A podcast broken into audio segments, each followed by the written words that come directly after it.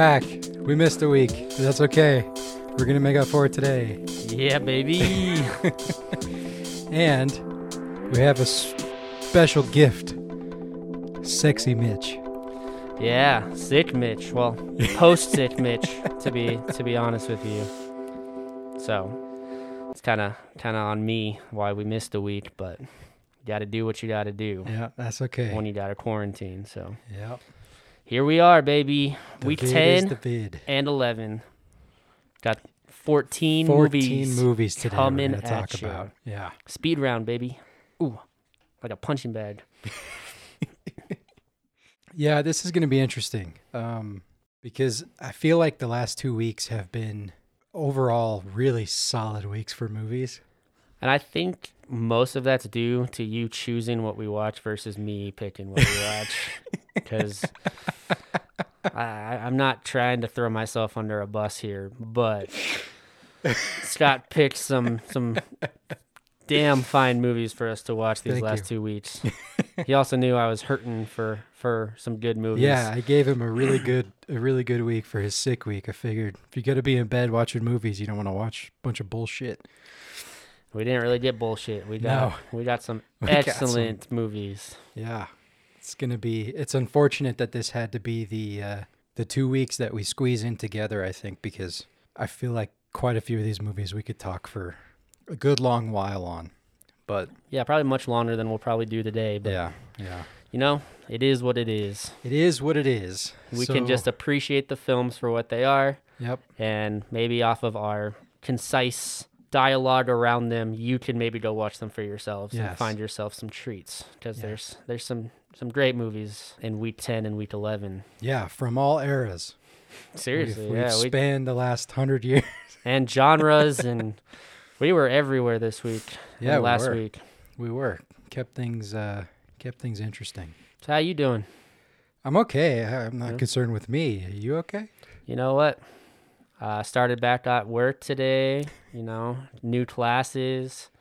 Uh, had coaching. It's it's a long one to jump back in from. You know, not doing anything for the past Being like bed for a week. like nine days. So we'll see how it goes. But I, I'm ready. I, I'm. You know, I, I told uh, the coaches at the swim today. I was like, you know what? New year, new mask. Let's go. And here we are.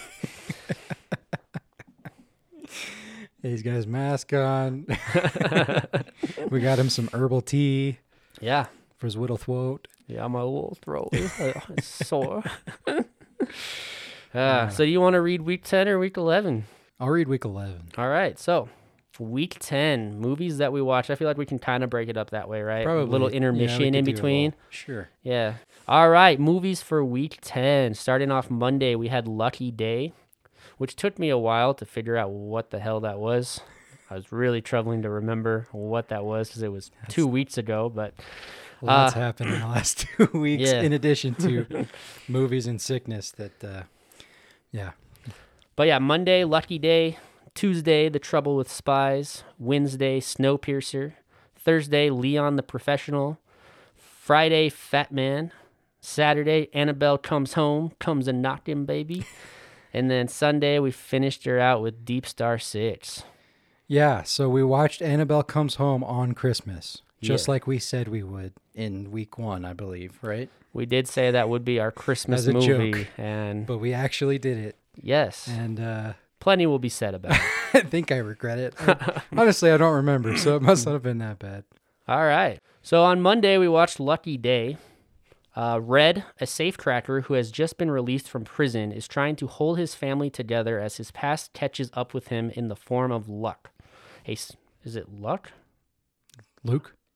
L U C is what I have on my thing. I think it's Luke. God damn spellings, That's man. the that's uh, Crispin Glover as Yeah. not uh, as a non-French Again, Frenchman. I can't remember. Anyways, as his past catches up with him in the form of Loot, a psychopathic contract killer who's seeking revenge for the death of his brother. So, as I mentioned, it seems like it was years ago when I watched this yeah, movie. I doubt either of us. I'm sure we barely remember this. But good thing I took some notes along the way, so hopefully I remember what I was talking about. Uh, it was a decent movie. Let's start off with that. Okay. Yeah. It was a decent movie. I thought the casting was good. I I think I was uh, again, I'm speculating. This was two weeks ago, but uh, I think I was a little disappointed. I really wanted it to be More. more, and it was just kind of okay. But also, so a little more backstory into the two weeks. So leading up to Christmas, uh, part of a Christmas gift of Jess and I's was to go on a trip to Temecula uh, right before Christmas. So we were gone for most of this week. We were gone from Monday to Thursday. And so I thought it would be easy enough to watch the movies on the go. Just, you know, throw on the movie at night, call it a day.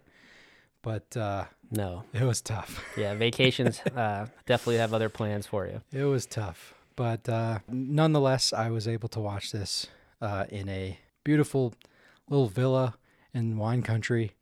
And uh, I think it just didn't live up to the setting, maybe. Oh, I mean, I watched it on my couch, so maybe it did live up to the setting. Again, it wasn't the greatest, right? The plot was meh, and I think we both probably expected more out of it, right? Yeah. And I, I enjoyed it for what it was.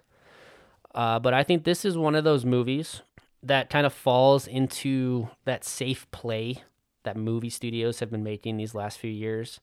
Essentially, a generalized script, insert actor here, insert climax here, et cetera, et cetera Okay. again, I don't know. I just feel guy gets out of prison. His past is coming up to haunt him. Yeah. We're gonna- standard. Yeah, we're gonna, you know, make a movie around it and add in some laughs and some things and call it a day. It did have some interesting, quirky style to it.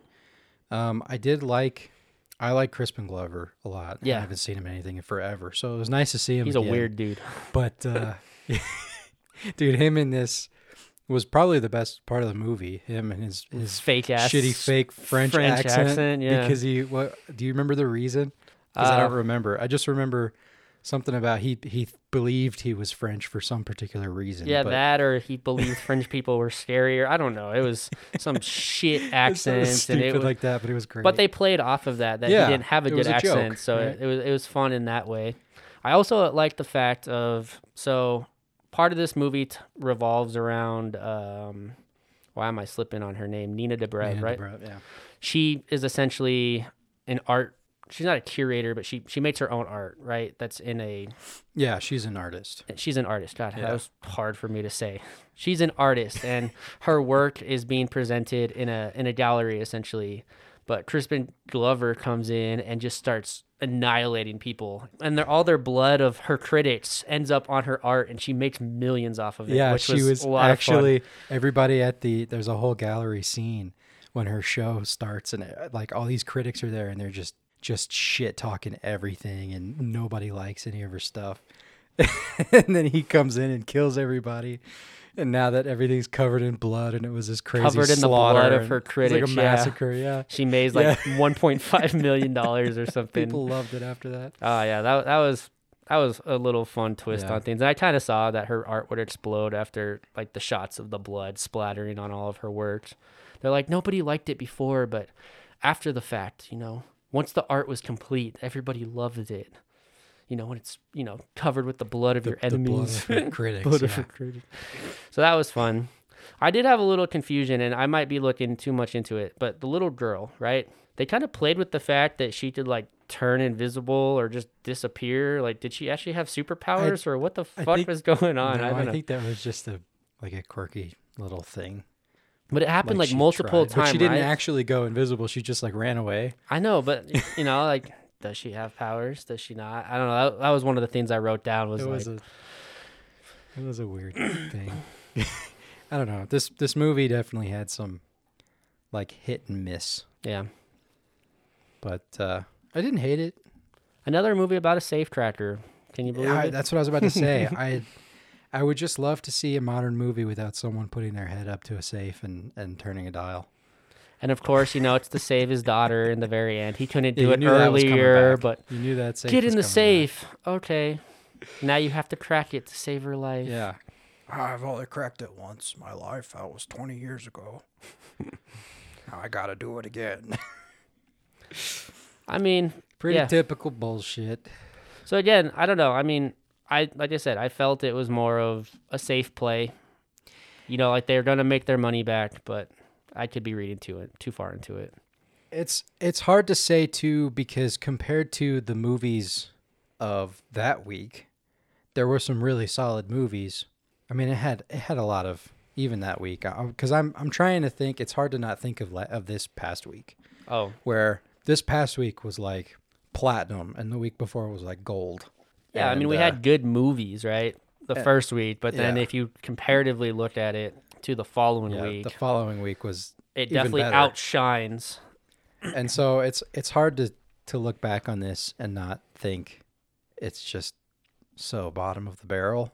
And this is also a first for us where we've had to talk about 14, right? You yeah, know? it's true. Yeah, usually, usually- two weeks out, I've I've pushed the those seven movies out of my brain. Yeah, you have to, right? It's we've been I've carrying around on. a lot of content for a lot of time. yeah, Our heads are huge. uh, but either way, it was fine. It it was what it it is what it is, and you know I, I can't say it was terrible. no, no, but uh, it was compared to the next movie, I think, which was The Trouble with Spies. All right. This 1987 gem. so George Trent, a British spy, has gone incommunicado in Ibiza. Appleton Porter is sent to find out what. This is hard to read. These are Appleton is- poor. Appleton Porter is sent to find out what happened to Trent. Porter settles into a small hotel with several busybody guests. He probes them for information about Trent, their former neighbor. Meanwhile, the spy survives several attempts on his life as he attempts to solve the mystery. so I never thought the prequel to the Hunger Games would be this, but President Snow just was Donald just a, Sutherland, come on, man. President Snow was just an ordinary British spy turned president. But no, all jokes aside, it was a good movie. But I feel like I wanted to like it more, and I think my problem was I couldn't not think of British spy movies without thinking of Austin Powers, and it wasn't Austin Powers. And I might just be a Jesus, completely man. asshole, right? Come on. to just even try to compare the movies, but it, it was just hard for me because I've watched those movies so many times, Yeah. and I just like not to say it was like I just I was going in more of a comedic approach, became more of a mystery film like a Clue, or you know any of those. I found it comedic enough. No, it was there was funny parts for sure. I just like when I'm thinking Austin Powers, Trouble with Spies. Definitely two different buster. movies. Yes, Yeah, two sure, different movies. Sure. Yeah, that's fair. I, I mean, I thought it was great. I really, I really enjoyed it. Uh, it's a classic. Send in the buffoon agent as a as a diversion kind of thing, but turns out he's not that incompetent, but he doesn't realize it kind of thing. You know. And he's a ladies' man. A ladies' man. La la la la la la la ladies' man. this dude was Um, turning heads everywhere he went. yeah. yeah, that hair. I don't know how, man. Woo. Dude, that's one thing I'm glad was left in the 80s. Hairstyles. that freaking hair. The feathered feathered mop. But uh I yeah, I I don't know. There was just I, I feel like it was a British movie. I don't know for sure. Yeah, it definitely felt more It of was a British dry. humor, like dry. Yeah, exactly. And I enjoyed that from it. But but yeah, I mean I could see if you were expecting Austin Powers going into it. It's did. not I wasn't Powers. expecting it, but as soon as they mentioned British spy, that's where my mind Well, he's went. not British either. That's the, that's the funny oh, he's part. from England, isn't he? oh man, no. No, he's from uh what was Pennsylvania or something? Oh, I thought we were talking about Austin Powers. No, I'm talking about well Mike Myers isn't from I know. I thought you were talking about Donald Sutherland in in Trouble with Spies. I have no idea. he's not talking about. British. I mean, he's a, he's a spy for the Brits, but Yes, he's not. but he's not a- British. he's an yeah. American. He's man. an American man. Yes, I know. Either way, I didn't. I didn't is- want to make the association. I just I felt myself kind of going back to that as I was watching it, and again, that's that's on me. You know. That's my bad. yeah. You know. No, that's fair. But I Hey, think that's you related to what you related. I to. know, and I think that's something that comes up quite a bit in our discussions. Is Mhm. it's hard to watch something with an open mind all the time, and not see associations to other things. And obviously, Mhm. this movie came well before Austin Powers, but it, for my own viewing experience, it came afterwards. So that you know, again, it's just it, it is what it is. It is what it is. And I, I'll, I don't know. I've said that quite a few times, so I'm going to stop saying it now. But Q saying it 50 more times this episode. wonderful. no, it was good. I, I thought there was a lot of fun parts in it. I think the end, I I was expecting it to be a little better, the the wrap up, but Yeah. how they how they end up in the sunset by essentially doing exactly what everyone had planned them to do. yeah. The Ger- the Germans plan or the Russians, who was it? I don't remember. It's been a few weeks. Yeah. Give us a break. They did everything that they expected him to do and still failed at even that. And so they weren't surprised, but they just thought that they were just had disappeared and whatever. And they actually met on a beach and lived happily ever after. yeah, it's, you know, little. The girl little- who ended up being the secret spy. Anyway, everybody was a spy in that it's movie. fun. Let's yeah, pretty much. If, if they had a line of dialogue, they were most likely a I spy. I like the old lady. The old lady. yeah. Her voice wasn't that bad, but that's no. what it reminded me of. anyway, I mean, I'm gonna look at the list, obviously, but I think this is where we kind of start to hit our stride for sure. For starting to get into The some week? pretty decent Yeah. movies, yeah. yeah. Because again, Tuesday's early to hit that stride too. So Because I mean, like it, like we said, Monday was it was all right. Tuesday was definitely a step up, uh, and moving into Wednesday, I think I was pleasantly surprised by uh, Snowpiercer. I had heard plenty. And this has been this is one of those that's been on my list for a long time and I just for some reason never got around to watching it. But my dad had seen it forever ago. We were we were going to watch it together years ago. I mean, this is a 2013 movie, I think. Yeah, it's it's pretty old. I don't think it's And, uh, 2013. Is it 2013? Snowpiercer's 2013. Look at you. Is it? Yep. Hell yeah. Hell yeah, boy. But yeah, I mean it's it's definitely an older movie, but I think we only stumbled upon it in the last few years because it was on Netflix. Um, and then recently, fairly recently, which I guess I say recently, but with the whole COVID thing, the past few years all kind of happened. They seem like the a blur, but also seem like forever. yeah, Yeah. exactly. Um, so it, I think they're on like season three now, so it's been a while. Dude, I really wanna watch the show. Snowpiercer show, I right? really want to watch the show. That's what I was gonna say. But let's get into the plot really quick, and then we can start talking about all this. So, Snowpiercer, set in 2031, the entire world is frozen except for those aboard the Snowpiercer. For 17 years, the world's survivors are on a train hurtling around the globe, creating their own economy and class system. Led by Curtis, a group of lower class citizens living in squalor at the back of the train are determined to get to the front of the train and spread the wealth around. Each section of the train holds new surprises for the group who have to battle their way through. A revolution is underway. This this is Solid a movie. really good movie. Solid movie. Yeah, I, I, I do. I also would like to watch the show. It's a TNT show though, so I, I don't have much faith in actual TV shows anymore produced by actual networks. But Well, let's get some of the things out of the way. So obviously you had heard your own kind of talks around this movie coming in, and I read talks afterwards of like people's reviews on this movie. And obviously a few of the things were massive plot holes, which I I just ignored. I just enjoyed the movie for what it was. yeah, I didn't.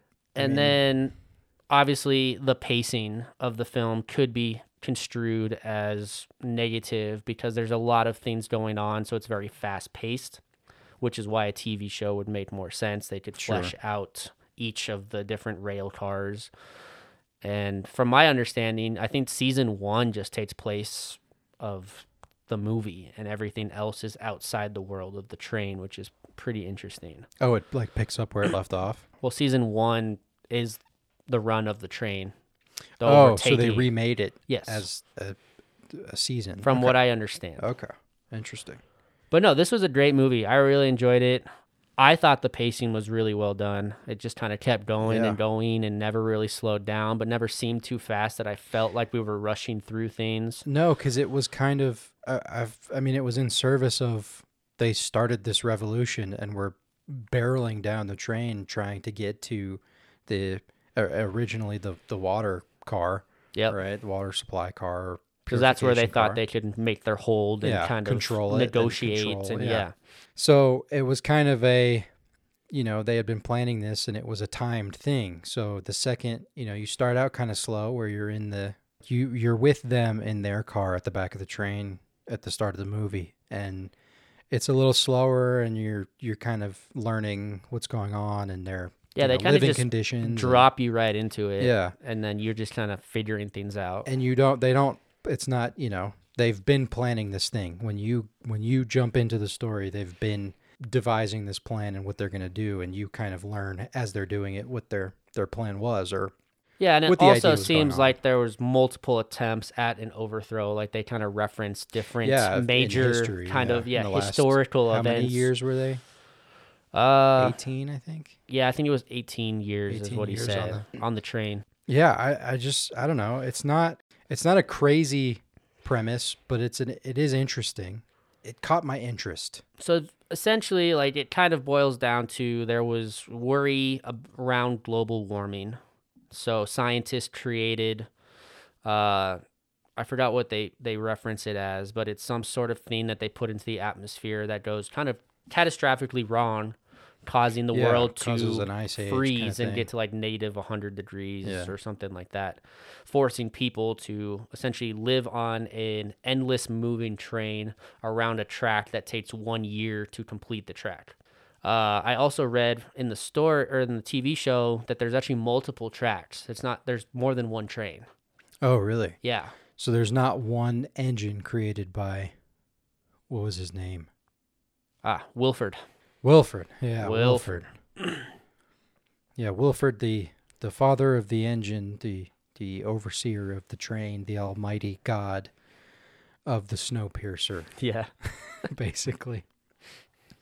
A lot of good people in this. That, Yeah. that reminded me of that. Chris Evans, Tilda Swinton, Tilda Ed Swinton Harris, Jamie fantastic. Bell. Ed Harris, yeah. I mean, yeah, it's a huge list of people. But yeah, I mean, you could sit here and you could argue this movie all day long about why it shouldn't work, why it doesn't make sense, whatever. But I don't know. I just found myself kind of having fun with it. You understood Just what was it. going on, you understood the premise. And I remember in the opening shot where they're kind of, kind of, I just, the higher authorities are kind of trying to prove their power and say like this is why you can't overthrow us. They put some guy's arm in the shackle and they stick it outside of the train So it freezes. and it just freezes and then they smash it with a hammer. It's Yeah. like super graphic and all I could think of was uh, Diamond Dave. I was like, "Oh, there goes your leg, feller." uh, Diamond Dave's Ninja Teaching School.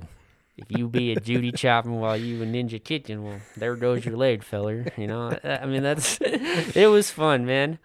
But this movie sent me down a rabbit hole. Holy crap! Really? So I was just reading reviews, and I was just kind of, you know, wanting to see what people thought because I really enjoyed it, and I feel like when I really enjoy something, I, I, I don't know why I seek validation, but I was like, man, I want to, I want to see that people like this too, and you know, it was very hit and miss. It was either they liked it or they hated it, and there wasn't really an in between.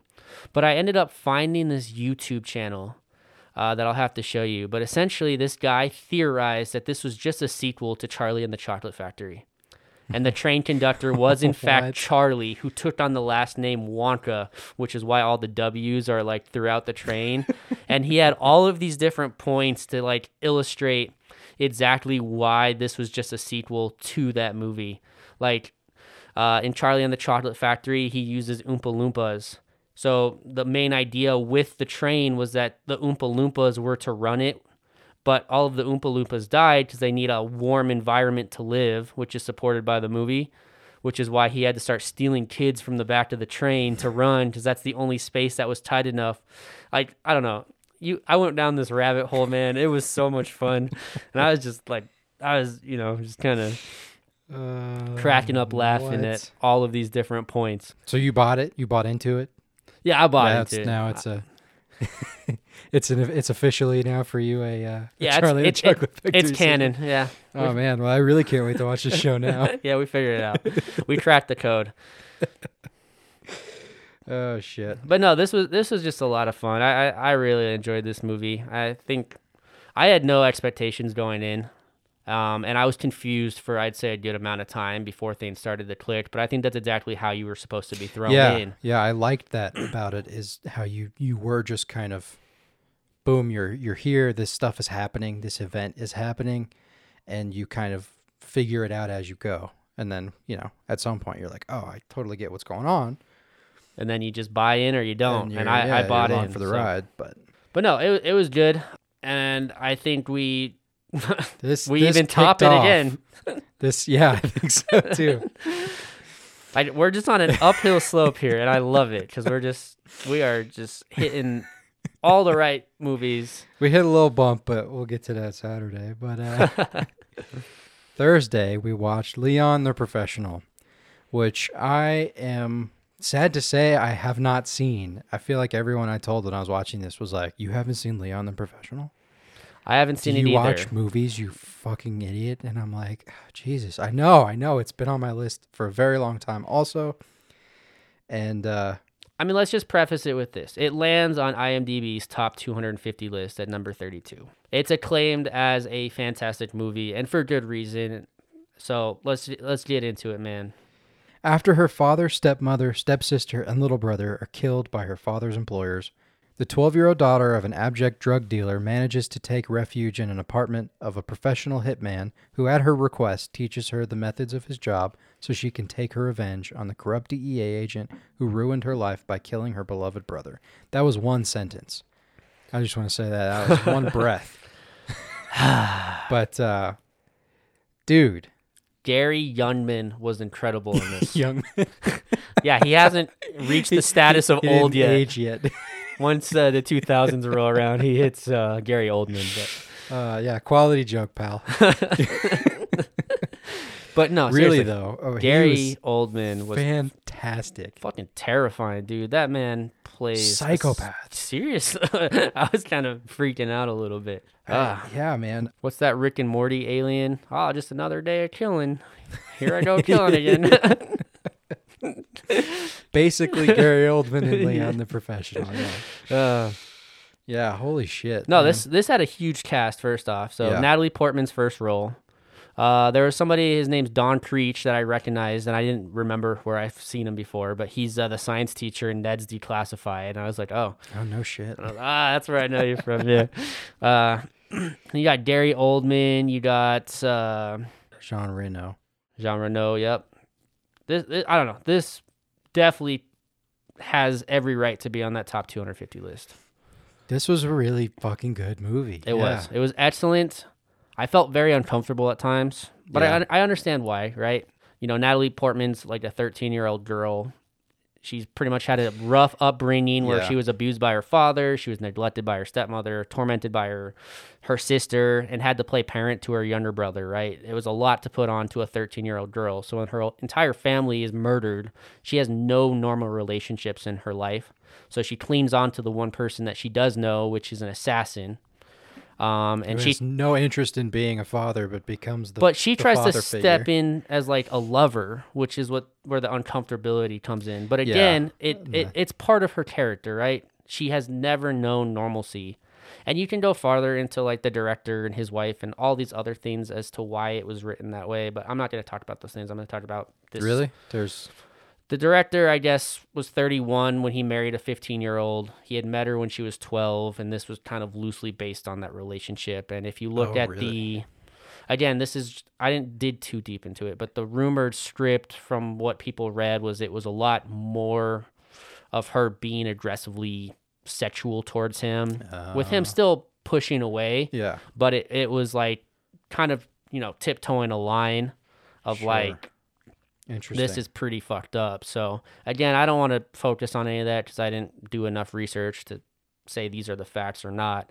All I know is like her character was kind of fucked up. So it made sense that she tried to be older than she was and tried to fit the role that she felt she should fit with him, which was being his lover and he was more of like I'm just going to be your dad type yeah. mentality, Yeah. father figure to you since you've never had a trusting adult in your life.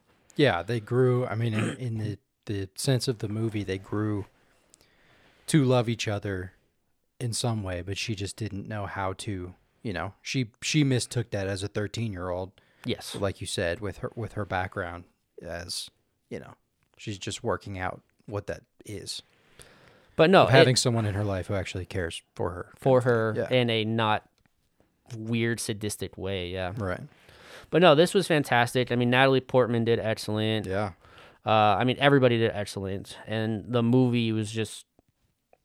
It, it was so good. I I just found myself appreciating it all the way through. I mean, the ending was really great. How he sacrificed himself to finally give her a normal childhood, which is kind of what she needed. I mean, they both got things out of each other that you Yeah. you expect from good character development, right? Sure. Yeah, they they they changed as people. You saw where they started and where they ended up, and there was growth, which is more than you can say for lots of movies these days. So Yes, but I mean, I don't know. I I think this was up there for the highlight of the last two weeks. Um, definitely top three. yeah, I I, mean, would say. and there's definitely some movies that I don't know. Uh, there's just a lot of great movies. Yeah, that's the thing. It would probably be higher, but we really we really set ourselves up. for We failure. kicked off. we we sent off 2021 and and kicked off 2022 with a with a bang yeah, we did for sure. But no, I mean, I I kind of talked a lot about. I mean, what what did you kind of think of this film? Oh, I I really enjoyed it. I don't. I mean, I'm glad you had more to say because I don't really have much to say. I think what we're, I- I- we're both trying to say is if you I haven't seen it, about it, yeah. I mean, just Go see it. Just go see the fucking movie. see the Is that fucking gonna be a thing? Is that gonna be my catchphrase? but anyway, moving on because time is of the essence with this 14 movie episode. yeah, Uh, we had to watch a, despite our Christmas episode being the week leading up to Christmas, so that it would release on the week of Christmas. Uh, we had to throw in a Christmas movie on the week of Christmas. yeah. Christmas Eve. So Christmas Eve, we watched Fatman. I'm so glad we did, dude.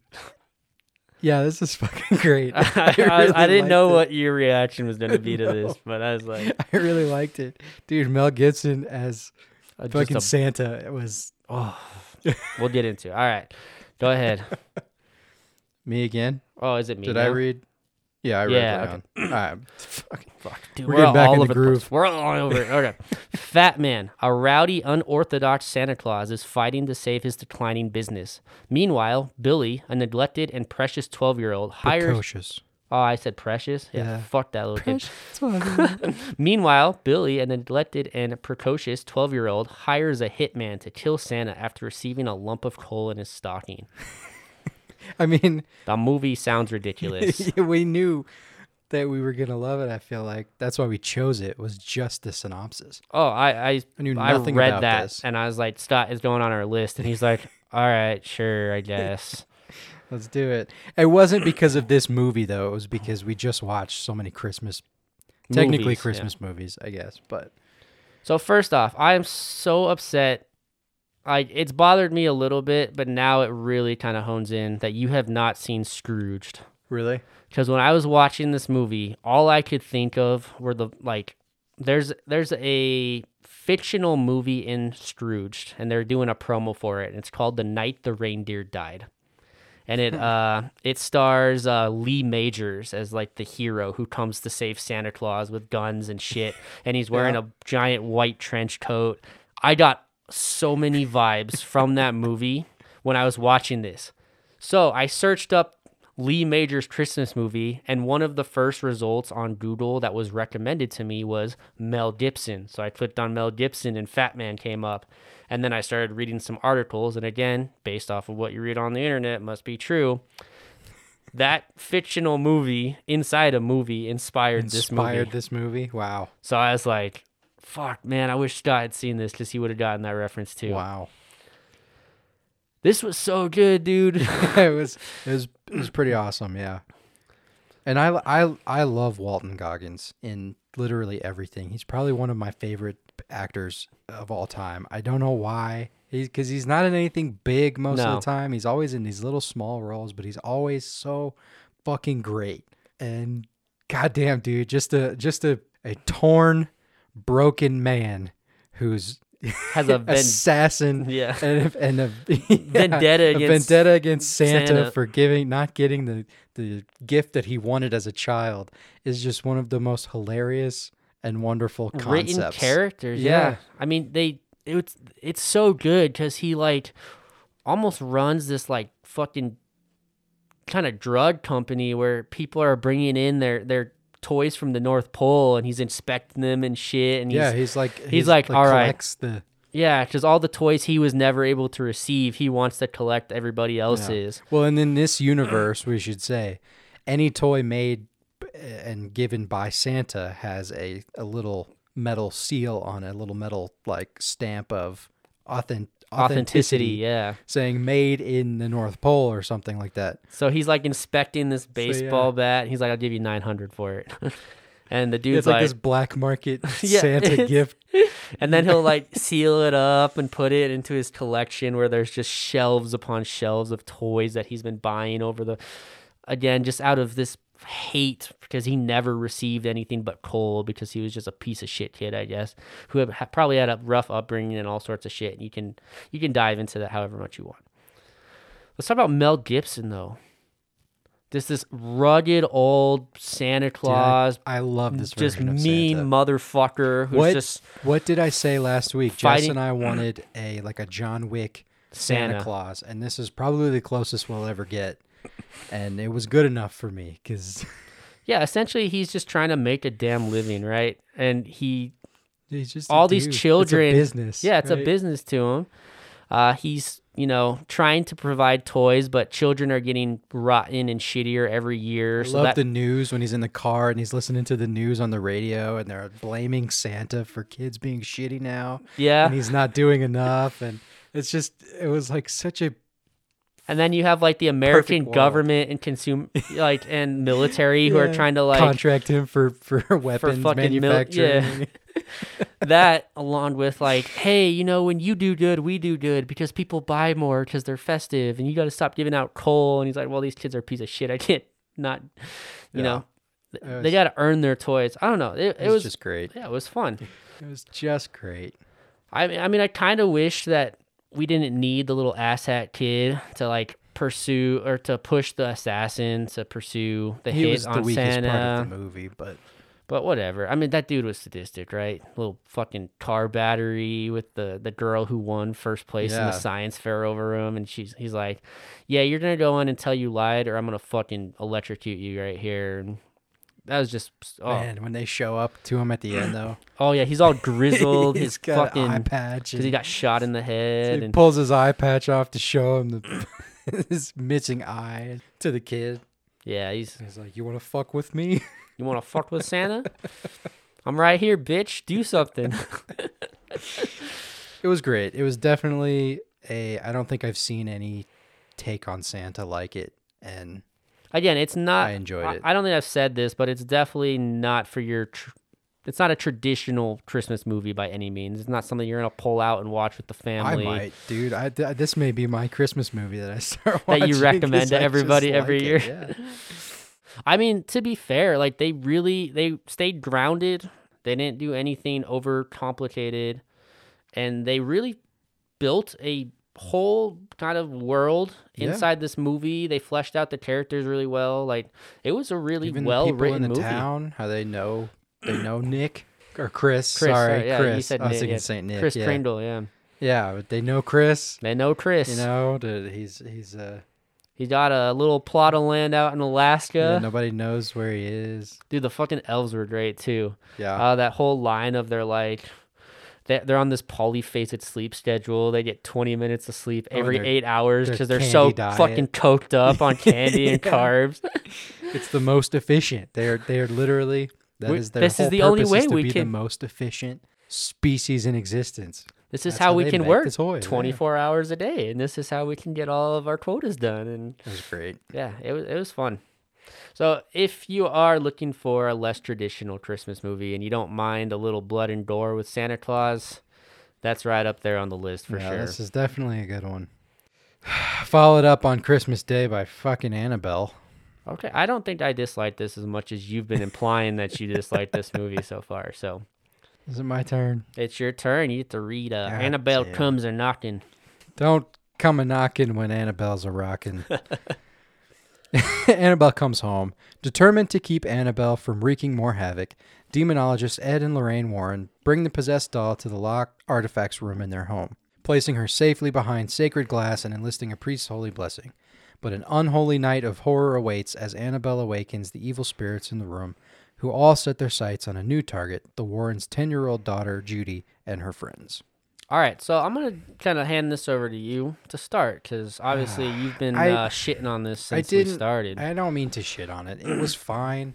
It just wasn't. I, I think one of one of my notes that I think sums up what made this movie what it was for me was th- it was really bad with the felt like I'd seen it before vibe or feeling. that is absolutely true in the sense that Annabelle kind of brings everything from the past movies back into But I feel like even so you have seen those some of the before, stuff right? in the house and some of the it felt like I think Conjuring 2 maybe certain things happened in it. There there was another there's another Conjuring movie hmm that uh, similar things happen and this one f- had the same aesthetic as that to me and also it just felt like it wasn't a conjuring style horror movie it felt more teen horror i mean there's some goofy stuff there's it's Well, yeah, the- you brought in a younger age of leads into this, right? Judy, as we have talked about how she's an excellent actress before. she's in Ghostbusters. yeah mckenna grace McKenna yes. Grace. yeah i mean she was great She always is. She seems to be a stellar yeah. actress. Yeah. uh the girl who was in jumanji Yeah, Madison Iseman. Yeah, her. Um, she was fine. The friend was fine. Bob's got balls was fine. They were all fine. What about Bob's balls? Bob, Are those Bob fine? does have balls. Are those fine? that was stupid, but probably my favorite part of the movie. hey, Bob's got balls. He's did- he's just a ball say guy. that. Oh, I just used to carry the balls for the basketball team or whatever.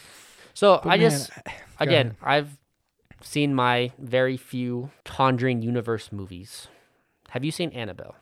Yes, So does this take place literally the events after Annabelle, kind of as Annabelle the the Pretty prequel much, to I think. Annabelle to this is being pretty a sequel? much. I think. yeah. Okay. I think the beginning of the movie shows they're talking to. And does Annabelle revolve around more of like Ed and Lorraine's interaction with Annabelle, mm, or they're no. just they just show up at the end to collect the doll? I think they show up at the end. It's been a long time. Annabelle was in like 2012 or 2013 or some shit. I think. Because I guess my expectation theaters, that's the last time going into this it. film was that this would be more revolved around Ed and Lorraine's interaction with the doll. Yeah, but they dipped. They dipped real quick. They got out early. They're like, "Hey, we're getting a babysitter. We going on vacation because we just came back from vacation where we were hunting Annabelles. we don't have the budget to keep Vera Farmiga and uh, Patrick Wilson. Patrick Wilson for the whole movie. no, I don't know. It just, from what I remember, Annabelle was not terrible, and I liked Annabelle Creation to an Mhm. extent, but I think they don't feel like those horror movies where everybody just makes the dumbest choices. Like they just do the dumbest, stupidest, most unbelievable shit just to make scary shit happen. And that was my problem with this movie was literally this whole movie was uh, only happened because of the friend who just kept making Shit happen. the the Yeah. dumbest choices that you I, I don't know. I mean, It, okay, I, it you wasn't believable for me to that sense. again, she's obviously gone through a traumatic experience, Yeah, she's right? got the whole thing with her dad. She lost her dad in a car accident. She felt responsible because was she driving, right? yeah, she was driving. Right. So she was just she knew that there was a potential way to potentially reach the dead and maybe try to just say sorry to her dad one last time, right? Sure, and that all and is so fine. like that sets up the premise of everything. But then like you said, it sounds like your gripe is that all of the decisions were made solely to drive the plot forward. That's It's how it of, felt. Yeah. yeah, that's how it felt. And I get that, right? It, it was one thing after another, and things could have just stopped, or you know, and it would have been whatever. But we had to introduce this because this person did this, and it was very action reaction type thing, right? Sure, yeah. So I, I get that. I mean, again, I haven't seen enough of them to speak too highly on this. I mean, I saw the prequel to Annabelle, saw the sequel to Annabelle. at some point in my life I'll watch have watch Annabelle, Annabelle, you yeah. know. So whatever, man. But I don't know. Yeah, I mean, I just think compared to the other movies, I don't think that this was a very strong one. and that's what I was just about to say is comparatively, and it, it sucks that we we get into this motion of comparing things constantly. But Yeah. when when you watch one movie, I mean, it's in the every universe, though, single right? day. I'm talking about just in the week, right? Oh, we're coming I meant, off of I meant compared to other Conjuring, Conjuring movies. movies, See, yeah. I was thinking even just Fatman, Leon the Well, yeah, this- Professional, Snowpiercer. Like you're coming off some big Yeah, fucking this was hard no- hitting movies. But lucky for you, we have 14 movies to talk about. So we moving on, boy. yes, Sunday. Deepstar Six. Did you love this movie? Because I loved this movie. This was pretty great, but again, we'll get into some things. uh, all right, so Deepstar 6. The crew of an experimental underwater nuclear base are forced to struggle for their lives when their explorations disturb a creature who threatens to destroy their base. So, first off, at the very beginning, opening shot of the film, I remember I wrote this note down because I just couldn't fucking. I was laughing my ass off, dude. But he's laying there in the bed, Mm-hmm. his shirt's off. And he's these fucking patches of hair missing, and all I could think of was forty year old virgin, dude. Fucking Steve Carell with the waxing I scene. That. I was just laughing my ass off. It was so funny. I didn't So that that's just like my initial moment going into the into the film was I think just. that would kick it off pretty pretty solid. So I was like, Yeah. all right, we're in for a we're in for a ride here. I kind of felt like this was definitely a movie in kind of the boom of like alien monster films, right? Jaws, Alien, Anaconda, different take on things. Jaws was way earlier, wasn't it?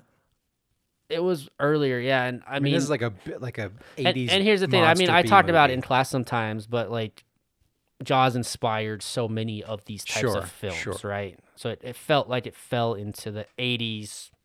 Here's a monster who's attacking a group of people Yeah, style film. Yeah. I, I The set was super cool. I thought for what they were able to achieve in the 80s. yeah, I thought the monster even. oh, the monster was sick, Sweet. dude. And I wasn't questioning any of the plot holes No and shit no, that no, was going on. No, It was just solely I'm sure we could. uh I'm sure we could destroy this movie if could. we wanted to, but But no, it, it was it was it was a cool film. It, it was, was, a fun movie. I thought I had a good time. and I think part of the reason I didn't like it as much as I could have is I just naturally am a claustrophobic person. So when I envision myself in a submarine or trapped underwater for That's six months at a time, Came from, fuck that, dude. I was like, this sucks. dude. Did I you would just fucking be hyperventilating the entire time did it you was, love the ascent without the decompression process? yeah, that was Dude, Miguel Ferrer, just gets um, fucked up. yeah, RoboCop, and uh, NCIS more recently, but I didn't realize he had passed away. He passed away in in 2017. I had no idea he had passed away either. Yeah, but I also didn't realize that he was George Clooney's cousin. Look at this. First Look at all the cousin. things we're learning. I man. know it's crazy. All of all of Hollywood is all freaking related. but um, but yeah, him getting his head popped after kind of being a douche all movie was, he was an asshole. was pretty yeah. great. But uh, He played the role well, though. Yeah, no, he did. Yeah. He did. I thought everybody was pretty solid in this. I would say I definitely saw some acting. familiar faces, which was Mhm. kind of cool. Uh, just kind of seeing them, not from what I know them from, but Yeah. you know, some of their younger career movies was really, really nice. Because again, I I didn't. I just Scott sent me a list and I watched movies and then That's what I usually do. Usually I'm like, Mitch, I'm editing. Throw movies on the list. throw the movies on the list. But uh, I mean, visual and special effects were pretty cool. I kind of wish Corridor Crew had a movie about this because I would have liked to see how some of the things were done. I have my own ideas as Sure. to like how some of the techniques that they use to create certain things were. Like a lot of it has to be small scale yeah, I was stuff, gonna say right? you can tell some of the stuff where they, you know, that's all. and then something's on a fishing line, and yeah, but it was great. I don't know. I just I love stuff like this though.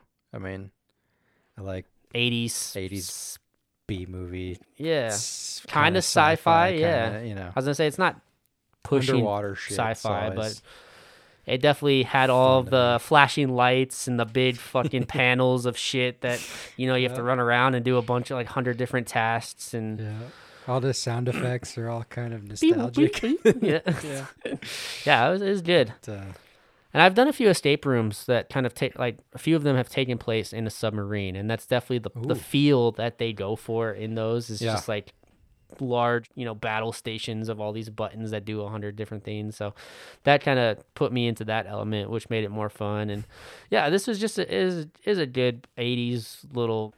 I'm gonna fight a, fun monster, Sunday. Yeah. and we're Yeah, gonna yeah. fucking blow that shit up. And they get away in the end. You Yeah. think you, you think the you know, You know, who's gonna live main guy and the girl survive because It's she's pregnant. Yeah, yeah, Yeah. Happy ending. I didn't think you'd ever settle down. Now that you got my baby, I'll settle down. So, no, it was a good end of the Good week. stuff. And what's crazy is that we still have another seven movies Seven to more talk movies. about. Seven more movies. Seven more movies. So let's intermission here. Okay. So I got sick. Plenty of time to watch movies uh, as I quarantined, but I also watched a few other things because I had nothing else to do. You know, Wow. there's only so much you can do when you're locked up in your room. Sure. So uh, I watched The Lord of the Rings, The Two Towers, and I also watched the new Harry Potter 20 year reunion. How was that? So, kind of got some revelations I like how we're talking about something else other than the movies when we're By actually talking talking about about, other 14 movies. Yeah, I know. But I had I had some thoughts when I was watching this stuff. And number one, I, I just thought back to how much of an impact both Lord of the Rings and Harry Potter, like the, the series, had on my life. Sure. And thinking about how much enjoyment they brought me, like how much it just this inspired imagination and, you know, puts you into another world. Uh, I think back and remember like who I saw them with, how old I was. I can vividly remember all of those things. And that just kind of got me thinking about how important I guess movies are to me, and I'm sure they are to you. And even though I gripe and piss on movies sometimes, like I started to appreciate even some of the bad movies even more because I was just like, this is a huge part of who we are. Like we've always watched movies, we've loved movies, and like just revisiting those in a different different atmosphere was just it brought back some of those you know good memories of like I remember seeing Harry Potter and the Chamber of Secrets early because of my dentist. He got free tickets and took all of hmm. his kids to, you know, some theaters. And I remember getting scared shitless in that movie when he's falling out of the car and the basilisk. And again, I was just, you know, like a fucking nine or 10 year old kid, but all of those feelings started rushing back. And I don't know, I just thought it was kind of a cool little thing that I think sometimes I forget when doing this podcast of maybe like our inspiration behind what we do and Yeah, that's a that's a nice. It's a nice little Nice sentiment, sentiment. Yeah, Yeah. right um but then i started to think about like in the future i can think back to all of these movies and i can think about how they made me feel and then i can actually go back and listen to the podcasts and be like damn like i remember when we watched that i remember how shitty of a week that was and i remember you know like this is some of the hardest years of our lives i think at least with the pandemic and everything that's going on like it's as much as sometimes these movies suck, I'll have those memories to look back on for the rest of my life and share Yeah. with my children and my children's children of like you know here's just here's a different take on what pandemic life was like here's a different take as to what we were doing and i don't know i just Yeah, thought I mean, this is. i got super sappy and shit you know but it was just it was just kind of a little Hmm. i gotta remember why i'm I doing mean, this and i gotta remember you know all the even through Yeah, all those true, shitty though. movies you know It's true though. I gotta find. And we like we say. I think we say this a lot too. But I mean, just because, uh, just because I'm making fun of a movie the whole time or after, or you know, I thought a movie sucked or something, doesn't necessarily mean that I didn't enjoy myself. hmm And so, uh, you know, it's definitely an interesting question of what makes a movie good, right? yeah because I mean we've talked about the the greatest bad movies, right? The Room and stuff like that, Troll Two, and like Yeah. those are good movies, but they're terrible movies. mm-hmm So you know it's all it is interesting through all of this, and I think I think I've been able to apply it to other stuff in life in general, just since we've been doing this for eleven weeks now. yeah Of you know. it- is a perspective thing, right? It's Yeah. all in your head. It's A lot is perspective and subjective right it's your thought and how you're going to approach it and again there are movies like i said that i just kind of approach from a Mhm. bad angle or Yeah. i was having a bad day but again, Yeah, who knows in different contexts. now I get to like share that different. memory forever, and it, it was just kind of cool. So that, that was my little intermission. I didn't know if you had anything else you wanted to say. No, that's nice. it was Thank- just- thanks for sharing. Yeah, lot, a lot to you know self reflect on when you're you know Yeah. buried up in your room on your couch. So Yeah, yeah, I'm sure. but it's true with this. I think we do sometimes, even as early as we are in this whole experience, we do forget that we're doing this for our record, or that's why we wanted to do it. And so to think of that later on, you know, like you said, this is this is kind of a, a, a snapshot of the time we were living at this time, not just these movies and how we felt about these movies, but we talk about stuff going on and we talk, you know, hmm it it'll be interesting to have this record later in life. You know, whether nothing ever comes of it and it's they sit on a hard drive somewhere or whatever and we can revisit them in yeah, 20, 30 years. You know, that's something for us. And I that's pretty cool. yeah. I, I, pretty cool. A little New Year's, little sappy New Year's reflection. yeah, I, I kind of liked it. Nice. So I, wanted to make sure I you know threw it out there. So, Nice. but all right, Scott, go ahead and read us movies of week eleven. Week 11. This is weird, man. Another week, same episode. Week 11. Monday, we watched The Outsider. Tuesday, we watched Johnny Mnemonic. Wednesday, we watched No Time to Die. Thursday, we watched Possessor. Friday, we watched The Blob, the 1958 movie. mm-hmm. Saturday, New Year's Day or New Year's Eve? I don't Year's even remember Day. what friggin' day. New Year's Day. Sunset Boulevard, 1950. Ooh. What a movie. And Sunday, Dunkirk. Yeah, solid list. Jam packed week, really. I mean, there's not a movie. Really? Johnny Mnemonic. I would say really. I was gonna I just wanted to see your face, but I was just like, there's do not you a movie really? that's in the top 10 movies of all time this week. uh, all right. Go ahead and give us a synopsis on the outsider there, Scott. So, The Outsider, an epic set in post World War II Japan and centered on an American former GI who joins the Yakuza. Or Yakuza. Yakuza. Excuse me. Yakuza. So, really quick, is the Yakuza clip, is that from The Office? Am I thinking of the right thing? Japan number one surgeon. you know what I'm talking about? Oh, yeah. Was that from The Office? Well, it is from The Office, but is it the Yakuza that he's referencing? That, like, the mob that he, like, interacts with? And In Japan, heart surgeon number one, steady head. One day, Yakuza boss need new head. I do operation, but mistake. Yakuza boss die. Yakuza very mad. So, what'd you think of this film? I, I liked it.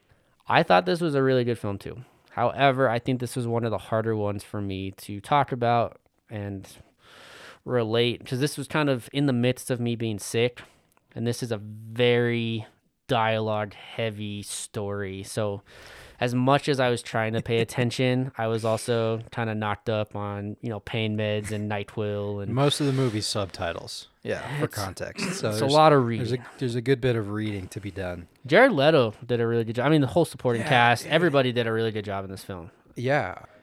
Jared Leto though, his His range is just a huge.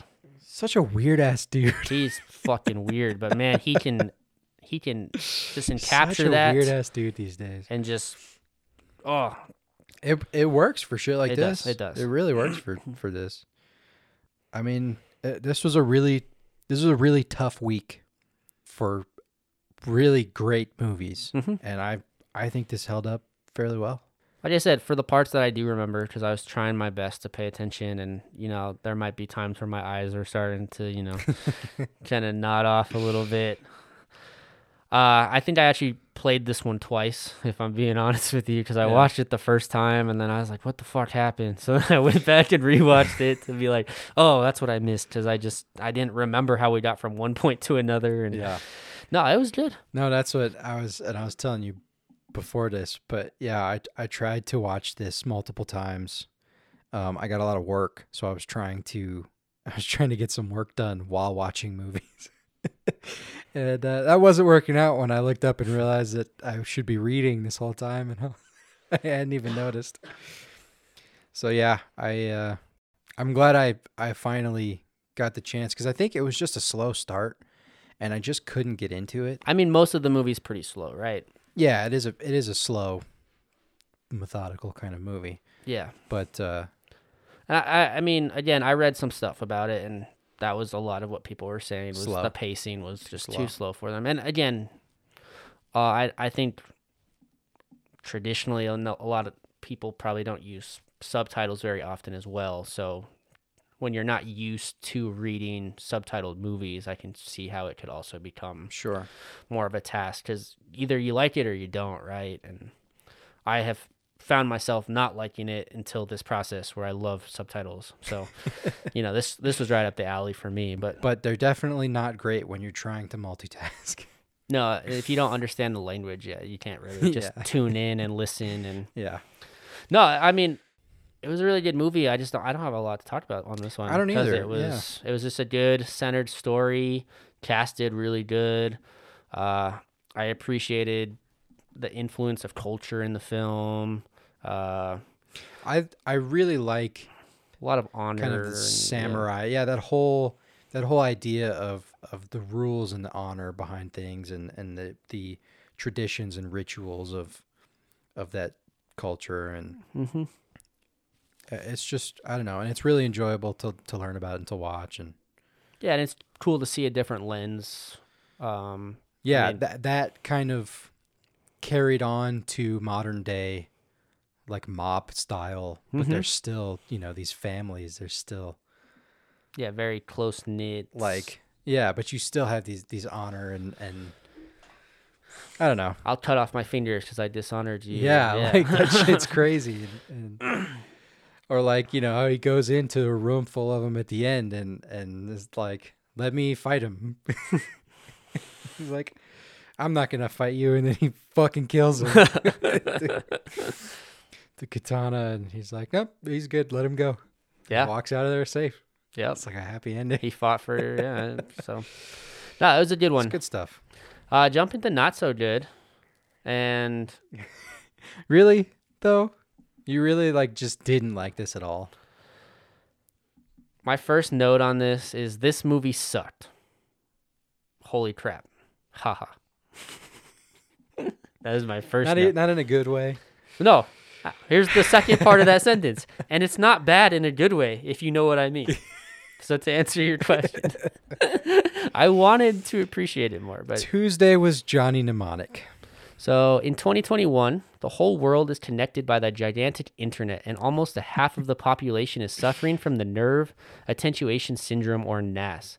Johnny, with an implanted memory chip in his brain, was ordered to transport the overloaded information from Beijing to Newark. While Pharmakom Industries, supported by Yakuza, tries to capture him to get the information back, the low tech group led by J Bone tries to break the missing code to download the cure of NAS, which Johnny carries. I'm so glad we watched this before the the new year happened. Because we got to watch I just just to be able to say we watched Johnny Mnemonic in 2021. Yes. And boy, were they spot on. Not even close, baby. Carrying that 320 gigs of data, boy. Dude, I this this movie It's we, we heard unfathomable. we heard what you thought about it, but and I I totally get it. And it wasn't it didn't hold up well, and it wasn't that great. But there's so many like conceptual things that I loved in this that it it was just this movie was crazy. All right, let me just we'll talk about plot stuff, but let me just give you as to why I didn't like this. I think when I went into this, right, and you look at the cast that was provided in this film, I had higher expectations for the acting, even if the script was shit. oh come on. Okay. but God, they were terrible in this film. And I, I wanted to to like it, I wanted to buy in, but when the actors can't even buy into the shit that they're saying and they're reading a fucking piece of paper, like at that point I was lost because I was like, come on, guys, like had you wanted stuff more, sh- sure, but it was just like I don't know that anyone was forced into it though, which is the funny part is I think everyone was on board. So I, I read and again, internet. So definitely true. I read that. and a movie around the internet. yeah, So he read this on the internet. I read this in 2021. movie in yeah. 2021. but uh, I I read that Keanu Reeves found this this screenplay on his doorstep, I did read this a similar thing. and that intrigued him, so he took it. and so I just think that's awesome.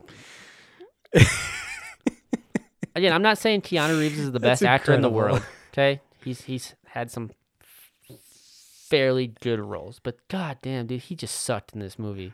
He was so bad, and I don't know if You he was like Keanu without sideburns? fresh cut Keanu. I don't know. Dude, the just the opening scene, man. When he, I'm going to get ice. We have ice. Five guys bust into the door to kill whoever's there, and he just hides in a bathroom for like a minute, and then he's like, "Oh hey, Baldy," and fucking knocks him Dude, out and throws him so in a bathtub. Whatever, dude. It's- Dude, Ice T is J Bone. Fucking great. It's so stupid and terrible, and all of the scenes where he goes into the internet are just so fucking nineties.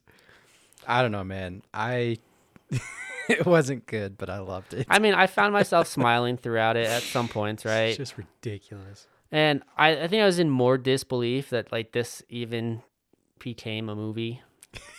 you know, I think that was my biggest shock. Well, you gotta think the at the time this was probably cool, at least to a niche audience. This was probably like, because I'm sure this, uh, you know, at this time there was a very small number of people who were aware of the the world of virtual reality. Like this reminded me of there's a community episode.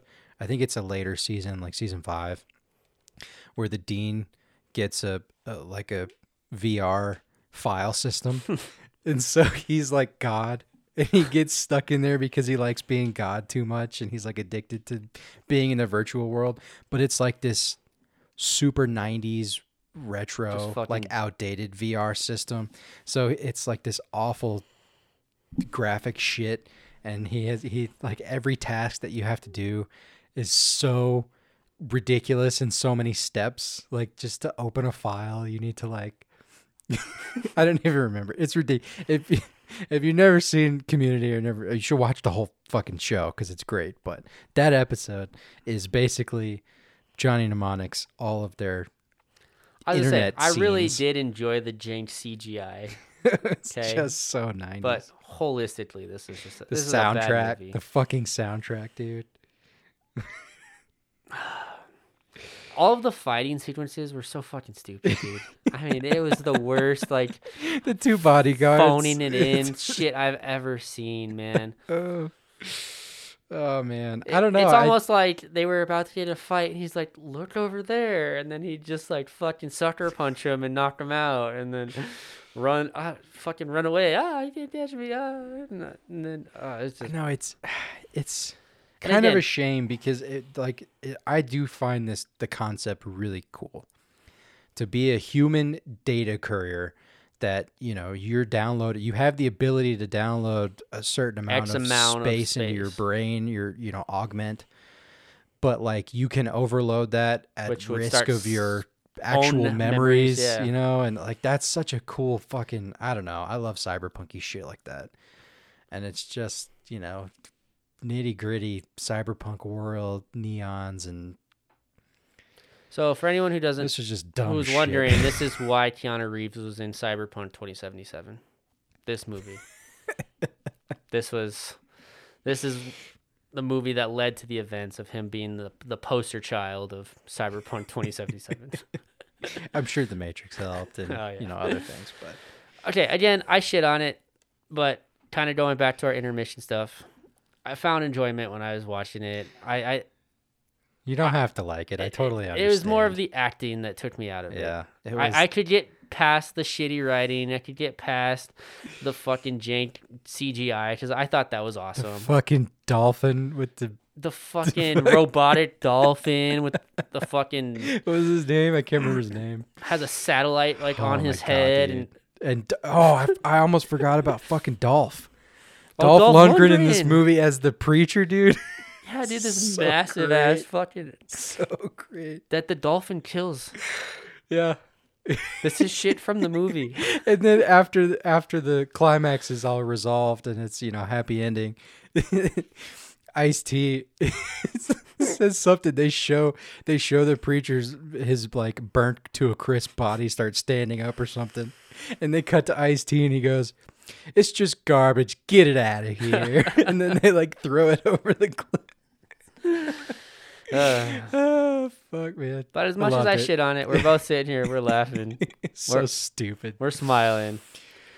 It definitely didn't live up to the rest of the films on this list. No, I liked it a lot better than I liked our next movie, though. Wow. Yeah. Okay. I feel like we're I I feel like I'm not going to say as much as I really want to, which is probably for the best. Well, we But- are on a time constraint, but it is your time to read. I guess you just read the movies you don't like. So- Apparently. so what are we? Third two Wednesday? No one, one of the to days. Die, No time to die. Bond has left active service and is enjoying a tranquil life in Jamaica. His peace is short lived when his old friend Felix Leiter from the CIA turns up asking for help. The mission to rescue a kidnapped scientist turns out to be far more treacherous than expected, leading Bond onto the trail of mysterious villain armed with dangerous new technology. Did I read that right? That is what it Leading. Bond onto a trail of a mysterious villain armed with dangerous new technology. You missed the A. Changes the Yeah, whole. yeah.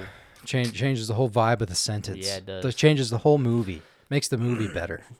No. Okay, first off, this is a really long movie. This was fucking three hours, dude. Two hours and 46 minutes, Yeah, I dude, think. It, was fucking long. I was surprised. Like No I was need. watching it, and then I was like, "Holy shit, we're still going." No Again. Thought it was pretty good movie. I But here's the thing, though. I like Daniel Craig as James Bond, and I thought this was a nice little send off for his character. see, and I feel like that's how people are looking at it. And if you look at it that way, that helps it a little, I think.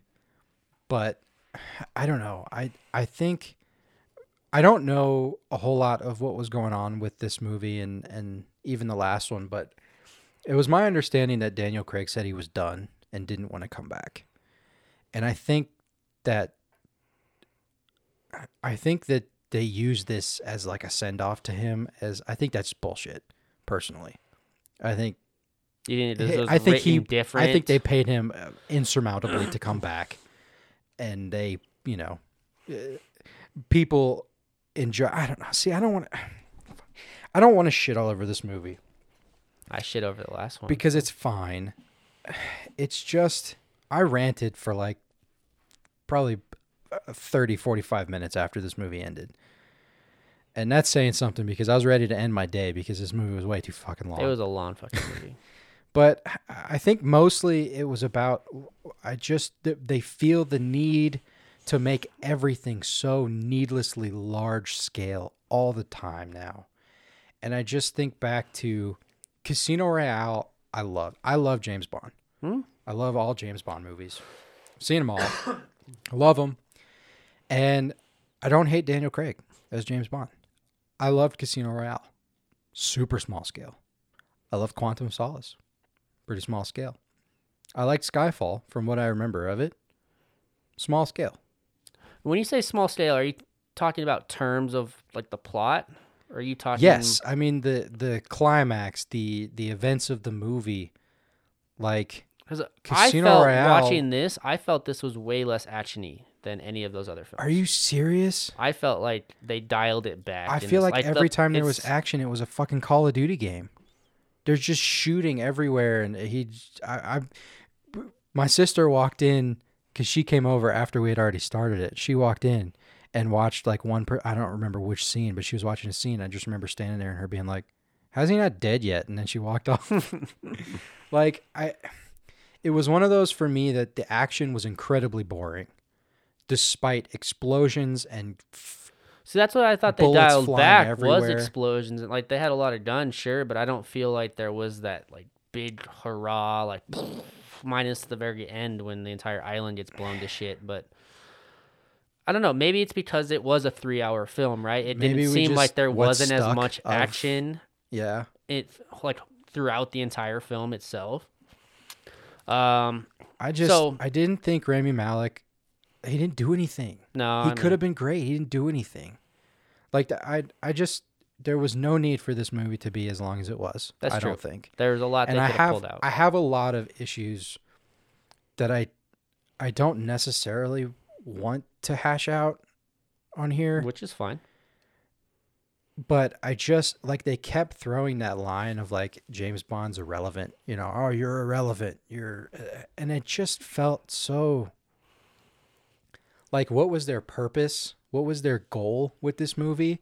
Because we've seen and I don't know if they cuz it's a it's books too, right? Ian Fleming wrote books. hmm And so I don't know if this was actually a story that, eh, or a, a concept of a story that existed before, and maybe this was the actual end of James Bond. Or, I don't know. I don't know for sure. I didn't look into it.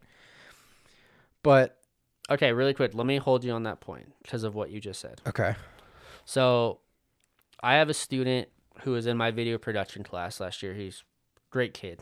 He loves cars. James Bond was his shit. And he asked me every day. He's like, "Hey, Mister, have you seen uh, No Time to Die yet?" I said, "No, I haven't yet." He's like, "Well, you got to watch it."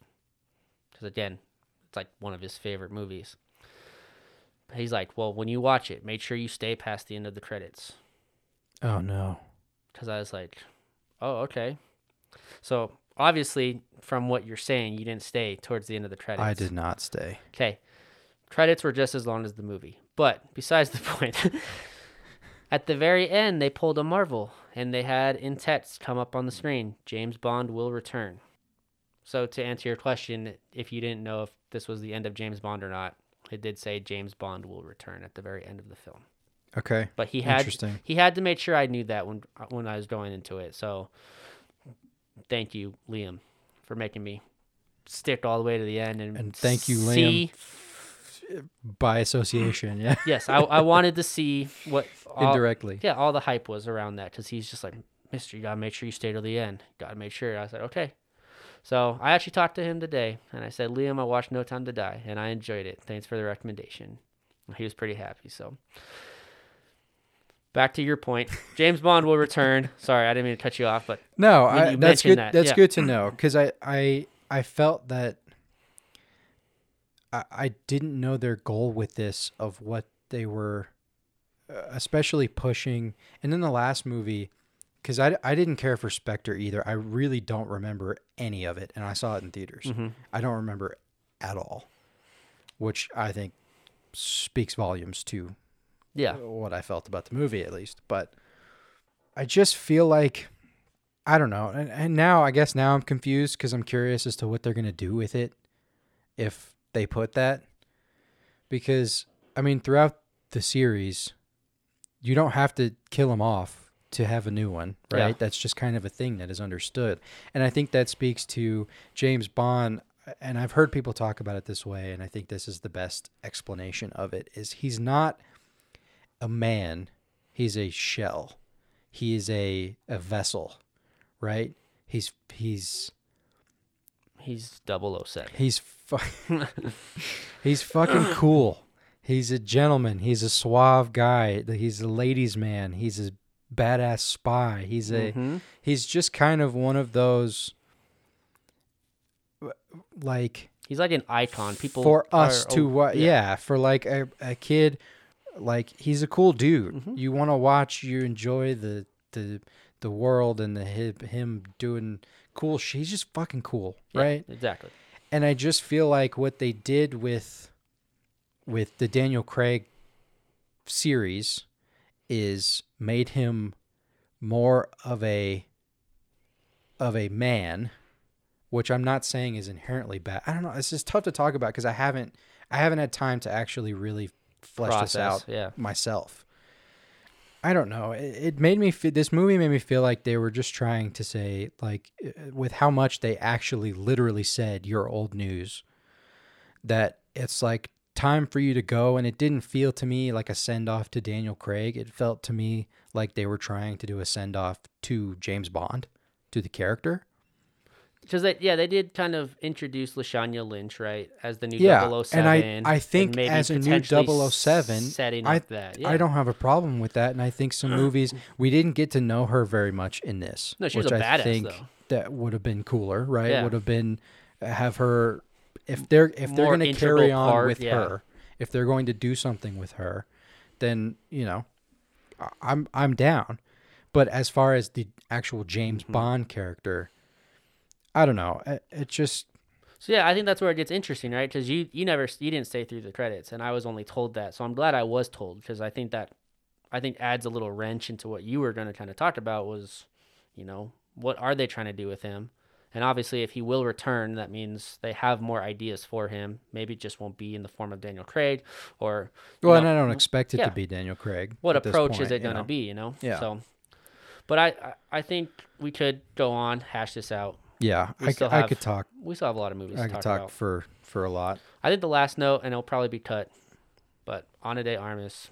No, that's All that's my last note too. All I'm gonna say. she was that. the best fucking part of this movie, and she's in it for two goddamn seconds. Like, come on. she was great, She was really good. So, and they should have. She should have been in this fucking movie more. well, I think uh, you like this as much as I did, this was a good bounce back. Then I thought, like I said, I, I enjoyed No Time to Die, but Possessor was a fantastic movie. Dude, So Tasya Vos is a corporate agent who uses brain implant technologies to inhabit other people's bodies, driving them to commit assassinations for the benefit of the company. While she has a special gift for the work, her experiences on these jobs have caused a dramatic change in her, and in her own life she struggles to suppress violent memories and urges. As her mental strain intensifies, she begins to lose control, and soon she finds herself trapped in the mind of a man whose identity threatens to destroy her own.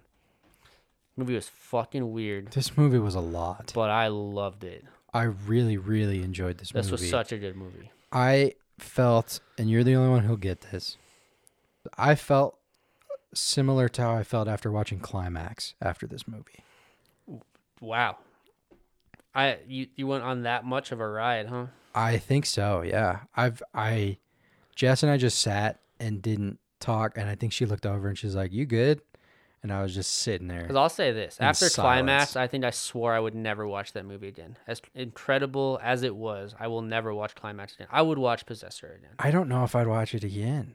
It was very intense It was. in a great a way. it's a fantastic movie, but this movie was exhausting. I got more censor vibes than I did climax vibes. That's fair, but I I felt it was more of a I don't know, man. Just just It is a psychological thriller suspense that a lot of shit's happening, and I I could see how. Again, it was. Stressful, but in a great way, but It's a- just like Yeah. seriously exhausting. So first off, I th- the concept was so cool of like possessing another body to like essentially Yeah, doing do your assassination dirty work and then just fucking off in that person and never leaving a trace and it was super dark, so graphic. Uh definitely not for the faint of heart, for sure. You know, No. like this is not I think you have to appreciate this type of film to to watch it. Like yeah, this is not one I'd recommend, you know, To a lot of people to your grandma or something. Yeah. this is uh But whew. I don't know. I I loved the whole like the person who was being possessed had the ability to like fight the host for control and like that whole internal uh, battle. yeah, and- how it goes wrong and God, it was oh fuck, and like the whole internal battle of like you can't just become somebody else, right? Like there's so much more than just encompassing encompassing somebody's body and becoming that person. Like immediately, like the girlfriend knew, Yeah, like it oh, wasn't "Oh, what's him. going like with you?" what's Yeah. wrong with you? Like, and you could tell that was bothering the host, and like, oh, it was it was crazy, dude. And then just to think of the, I mean, you got to think. There's so many levels to what was being explored. I think because it's on one hand, it's the whole idea of becoming someone else and how she's coping with that, how she deals with that, Yep. and then on the other, it's the the like rush of getting away with being able to just fucking murder people and like that you know, that's when she goes home to her her family, her husband and kid, and and she just imagines stabbing her husband in the throat and like I don't know, man. Well, yeah, I was gonna say like she's fighting that battle, but she's also fighting the battle of who her like who she is, right? Like, Yeah. she's becoming somebody else and losing a little part of her every time she Mm-hmm. does become somebody else, which is just such a dark, twisted thing to think about. And like she has to kind of like give herself like vocal lessons as to how she would say something traditionally because she doesn't even know anymore because she's yeah, she's so many doing other it to people. herself the way she does it to her targets of who she's gonna become. Yeah, I Uh, don't know. It's so good. And then the ending, dude. I was not expecting that little twist, but fuck, that was dark, dude. I didn't think they were gonna kill a kid. I didn't think they would do it. the fact that They fucking did it. oh f- yeah, it was graphic as shit too. and the fact that the kid was taken over by her boss, who's been Another like, possessor, dude. trying to Break her of her get her away pretty from much- her family because it's getting in the way of her, her work. yeah, being good at her job, kind of thing. She basically like Well, that was kind of like, constructed the whole thing to go.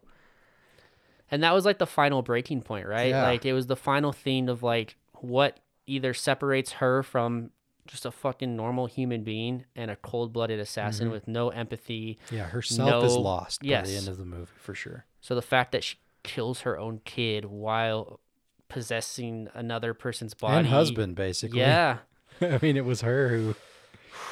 That whole, like, I don't know, just the back and forth of who's in control and the whole, like the scene when the friend shows up who's actually possessed Mm-hmm. to come, uh, you know, help her To or whatever, assist, and then yeah. she wakes up and he's Just he- fucking he dead killed her because yeah. yeah. Because she's I don't know. The having guy, a psychotic break while possessing another person and fighting a battle for the host of the body. And oh, yeah, the guy, actor, he was great. Mhm. He did a really fantastic job. I don't know his name. I'll pull it up for him. I don't know what if he's been in anything else, but Uh, Christopher Abbott. And he has been in. It Comes at Night sounds familiar. yeah, it does.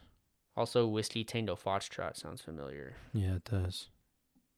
both movies I haven't seen, but I've heard of. So, Hmm. no, this was definitely a, a great film. Um, I mean, I guess depending on how deep you want to get into things, I could I could kind of see the climax connection of just very overwhelming, a lot to process, a lot to Just so emotionally, Emotionally- draining. yeah, yeah, and disturbing and I don't know, man. yeah. I don't think this hit the point of climax as far as disturbing things that I will never be able to erase out of my mind. But Yeah. I, I could definitely see the emotional. Thank God we don't have to talk about climax. Ooh, Yeah, that would be that would be too much if you want to for your be poor little ears. Yeah, if you want to watch a movie that's going to make you just want to crawl up into a ball in bed for the next week, uh, watch Climax. Yeah, and it might change your perspective on everything you've ever known. So, anyways, Uh, but Possessor was great. it was great. But uh, we followed that up with a less draining, Classic. so much fun cult classic, The Blob, Oh, blah, blah. 1958. I didn't do this on purpose, but the two old ones back to back were. Solid. I feel like it it set the tone, right? Solid. Yeah. A mysterious creature from another planet, resembling a giant blob of jelly, lands on Earth. The people of a nearby small town refuse to listen to some teenagers who have witnessed the blob's destructive power. In the meantime, the blob just keeps on getting bigger. Bigger and bigger. This is fantastic. I love this movie. I loved it. This was a great movie. It's a wonderful movie. I'm gonna be a little maybe controversial here. I think I built this movie up more in my head than what I actually received. Because I just I knew of the Blob. I knew it was a classic. I think I went in with higher expectations, and they they were almost met. I think this again amazing movie. I loved it. Uh, I think for what it was at the time of the 1950s, just a great fucking movie. I mean, there's not much else to say Yeah, I besides mean, that. But I think in my own head, I had built it up to be more of just, and I, I think I maybe felt the same way about Nosferatu, right? You think of these classic horror films, and like they're iconic things like that. Again, from what we've seen today, I mean, Yeah. Your expectations are are going to be high, right? Yeah. Interesting. Yeah, I, I didn't uh I didn't get that. I did expect more of a goofy I, I guess I was expecting more of a I mean it's a it's a 50s monster B movie, Yes. right?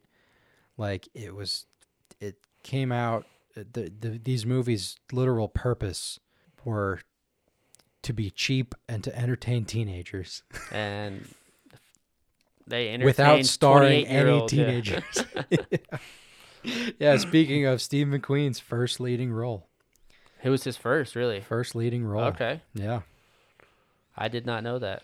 Yep.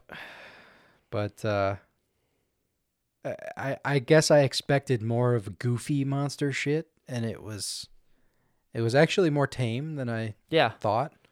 It was more a little more grounded than I that's what I was gonna say. Is like I had built it up to be so much more than what it ended up Yeah. kind of being. You know, but it was And actually just like a solid just yeah, movie. It wasn't as dumb and goofy. It was beware of the blah blah. it creeps and leaps and glides and slides I'm across sure at the, the time floor. yeah. no, I'm sure in the fifties, right? I'm sure uh, this definitely got some stares along the way. I mean, I could see, you know, going up in your long ass Chevy and getting some popcorn at the drive-in movie and throwing your arm around your That'd gal and watching the blob, you know? yeah, Different dude, times. it was, but no, this is this is a good movie. I really enjoyed it. Um fun fun little fact. I didn't know this before we watched it uh, because my dad didn't immediately remember either. But uh, apparently on a softball trip, I wasn't there for this. Unfortunately, or else that would have been pretty cool. But uh, my whole family has actually been to the that movie theater. Oh, really? That's the that's the Colonial Movie Theater in Phoenixville, Pennsylvania. Um, and they were there during Blobfest, oh yeah. and they didn't know at the time. And just my dad said he didn't think he, he thought he had seen this before, but he doesn't remember if he'd actually seen it or not. But uh, but yeah, Blobfest every year at the Colonial Theater they reenact the theater scene. Everyone comes running and screaming out of the theater, running down the street. you know what? That might be a bucket list That's item. super cool, isn't it? Yeah. That might be a little bucket That- list that was item. really neat. That's fun. So I, I just my first thing was I wasn't expecting the movie to be in color. Uh, I, I don't know why. I just I maybe I thought it was older than it was. So the fact that it was, Well, I mean, considering we watched a this was '58, and we watched a 1950 movie the next day. that was not in that color. was not in color. Yeah. So I mean, like, maybe there was a short short time frame there. You know, I was just saying that, like for some reason, I just was thinking a black and white film was what I was expecting, and it wasn't. And then I don't know. The blob was kind of cool. it was it was pretty sweet. Yeah, this is giant red blob of Jello kind of. Yeah, apparently it was just like food dye and silicone, so pretty much and it Jell-O. just never. Yeah, they never. It never actually made it bigger. They Just it, for the perspective on the entirety of filming, it was the same way that that was sent to them from the studio in like some five gallon container jug.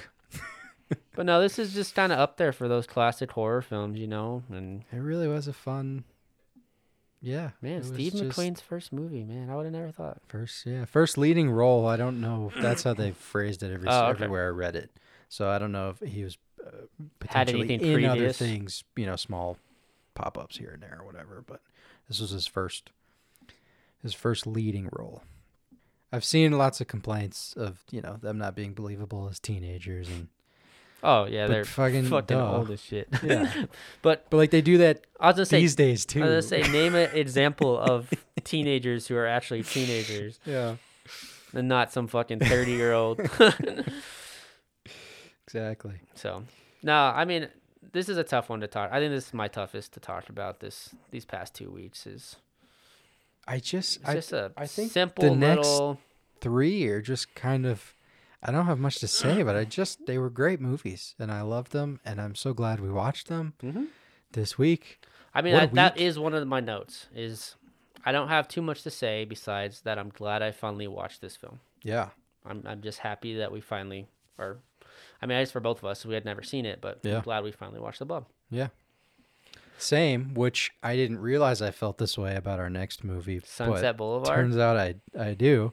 Oh, dude, I have so much for this, so don't you worry. Good, because I don't have a whole lot to say, but I loved this. Did I think I said after, which I, I'm sure is you know an incorrect perspective to take on this, but I just feel like they just don't make movies like they used to. They don't. sometimes. So this is another movie on the top 250 list um, for IMDb. So this is number 61. Uh, but Sunset Boulevard. So in Hollywood of the 50s, the obscure screenplay writer Joe Gillis is not able to sell his work to the studios, is full of debts, and is thinking in returning to his hometown to work in an office. While trying to escape from his creditors, he has a flat tire and parks his car in a decadent man- mansion in Sunset Boulevard. He meets the owner and former silent movie star Norma Desmond, who lives alone with her butler and driver, Max von Mayerling. Norma is demented and believes she will return to the cinema industry and is protected and isolated from the world by Max, who was her director and husband in the past and still loves her. Norma proposes Joe to move to the mansion and help her in writing a screenplay for her comeback to the cinema, and the small time writer becomes her lover and gigolo. When Joe falls in love for the young aspirant writer Betty Schaefer, Norma becomes jealous and completely insane, and her madness leads to a tragic end. So, first off, long synopsis, but yeah, well deserving of it. yeah, I actually talk about this movie every single year in my video production 2 class, and I've never once seen it. are you serious? So in my video production two class, I kind of do uh, movies through the decades, and we always hit film noir. And one of the big striking points of film noir is kind of the whole wraparound story, where the story starts in the midst of the climax with a voiceover. Then we jump back in time. You're probably wondering how I got here, right? We shoot back six months, and then we watch the events kind of unfold to the climax of the film and then the ending. And this is the most perfect example of that that I use in my class. No shit. Uh, so when you had mentioned that we're watching Sunset Boulevard, I was kind of giddy. I was like, "Fuck yeah, dude!" Like, I don't know why I've never seen this movie because I reference it all the time when I'm teaching about film noir. I should probably have at least known the film as to what it is.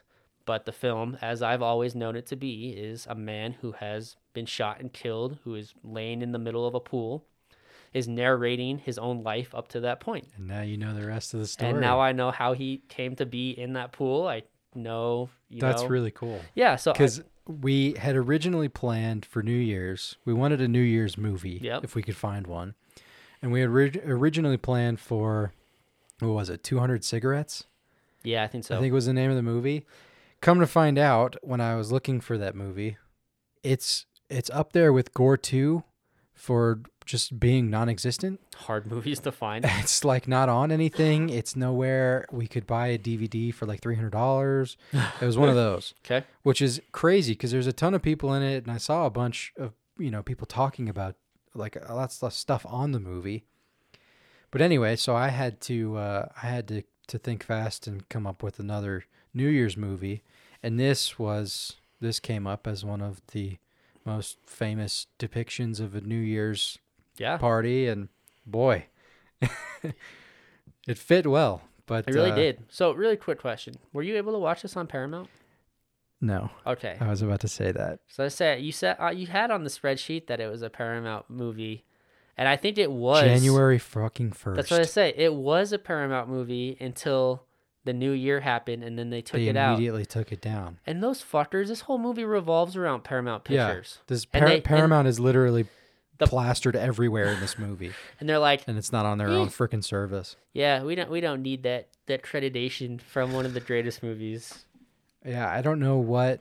So how did you watch this? Because I was gonna say, I ended up getting a free free week trial to Screen Picks. Oh, you dick. I rented rent I rented it I on was uh, gonna rent it. Amazon. Yeah, That's what I was I gonna rented it on do, but- Amazon. But that was just something that It came up with a so ScreenPix, another another fucking streaming service that, that started off by Epix.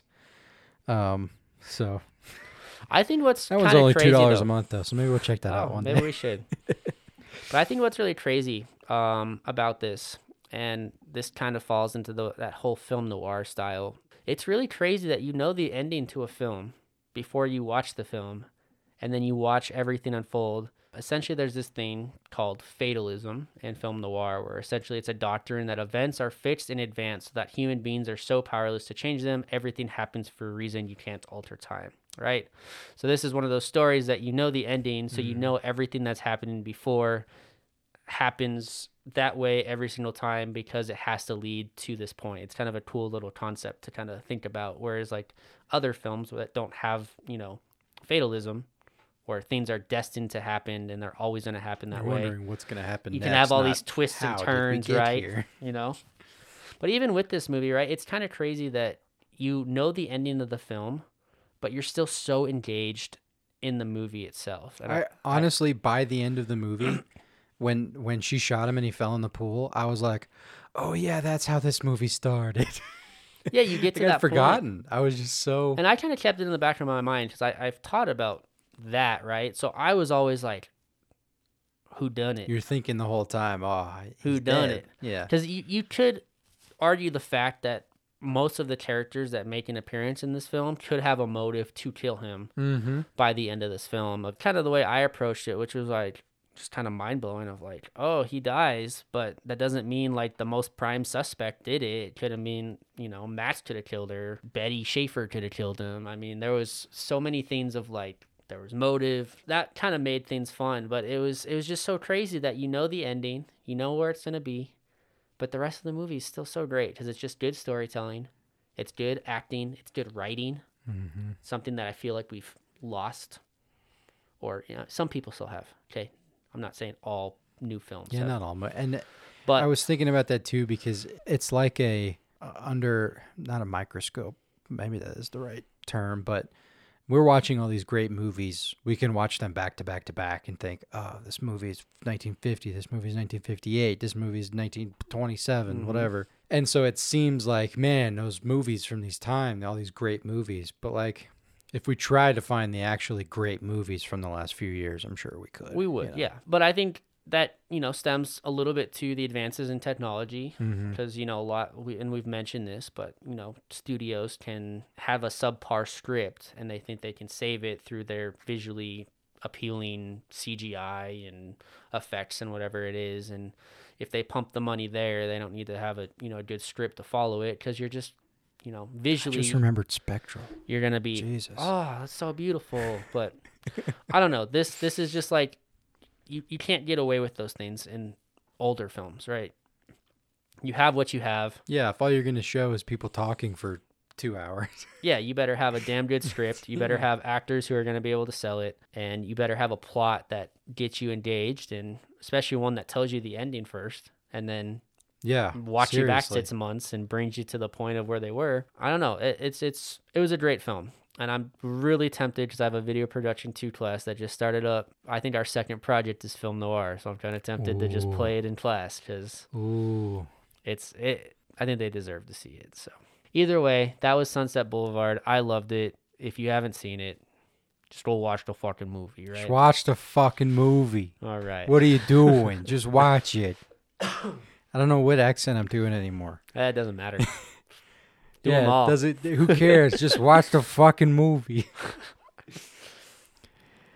Close well, us out, we're buddy. here. Yeah, we're we're out. finally at movie number 14 of this episode. I think we got there faster than I thought we would. So I'm I'm glad we did. We're gonna have a very short outro. yes, we wrap this up. But movie number 14 Dunkirk. May, June 1940. 400,000 British and French soldiers are hole up in the French port town of Dunkirk. The only way out is via sea, and the Germans have air superiority, bombing the British soldiers and ships without much opposition. The situation looks dire, and in desperation, Britain sends civilian boats in addition to its hard pressed navy to try to evacuate the beleaguered forces.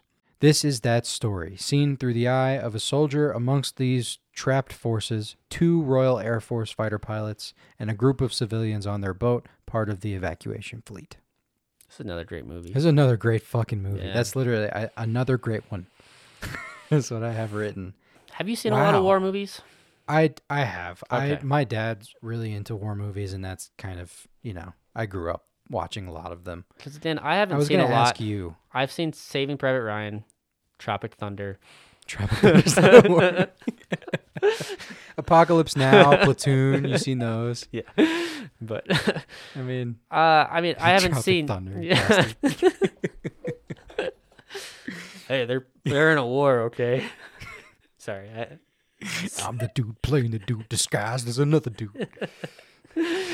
yeah. Right. I mean, we, you can't get a lot of laughs in with Dunkirk, right? It's true. There's nothing to laugh about with this movie. So Uh, it's a very serious topic. Uh, but this, I haven't seen that many. But what I this definitely was up there for a very good film. this movie was intense. Yes. This movie was never like the build was never ending, and that is classic Christopher Nolan. Mm-hmm. And I think that this, like a war movie like this, fit his style so well, so much better than I when I saw this was him. I I didn't surprised, know right? What, yeah, yeah, I was definitely intrigued, and I think this really, really worked with his kind of momentum and suspense snowball style that he he has for writing and directing, and it's one of those that uh, you know I didn't expect to be hundred percent historically accurate, and I don't know how, How accurate, accurate it was. actually or- was, yeah.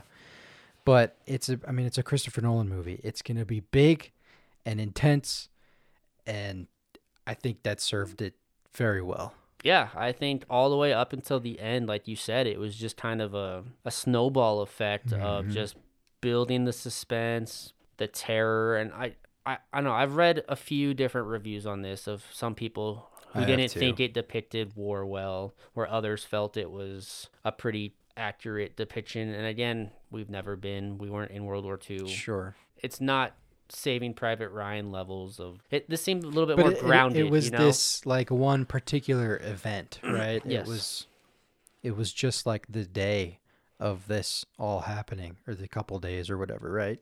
So I don't know. And I've seen I've seen people say that it was disrespectful to portray a lot of the, you know, the, the group of soldiers that were cowards and hiding out and trying to get away and but I I don't But I feel like that might be human nature, right? You- That's- you, that's can't the sit there and right? stand That's- and look at those events and be like, "Yeah, I would, I wouldn't move, or I wouldn't yeah. be thinking of Like, my own life above to get at, others." right? Like war right? is nasty. War Yeah. is a terrible thing, and I think people will go to the extreme. So I don't know. This visually stunning movie. I just was- Visually, auditorily, Oh, dude, the sound, the score. the acting. Mm-hmm. Well, it has to be right because there, there's really not a lot of dialogue. No, and, there isn't. th- there shouldn't be in a war movie, right? The And maybe that's should why be depicted It's such a good Christopher Nolan movie because we don't have to hear what they're saying.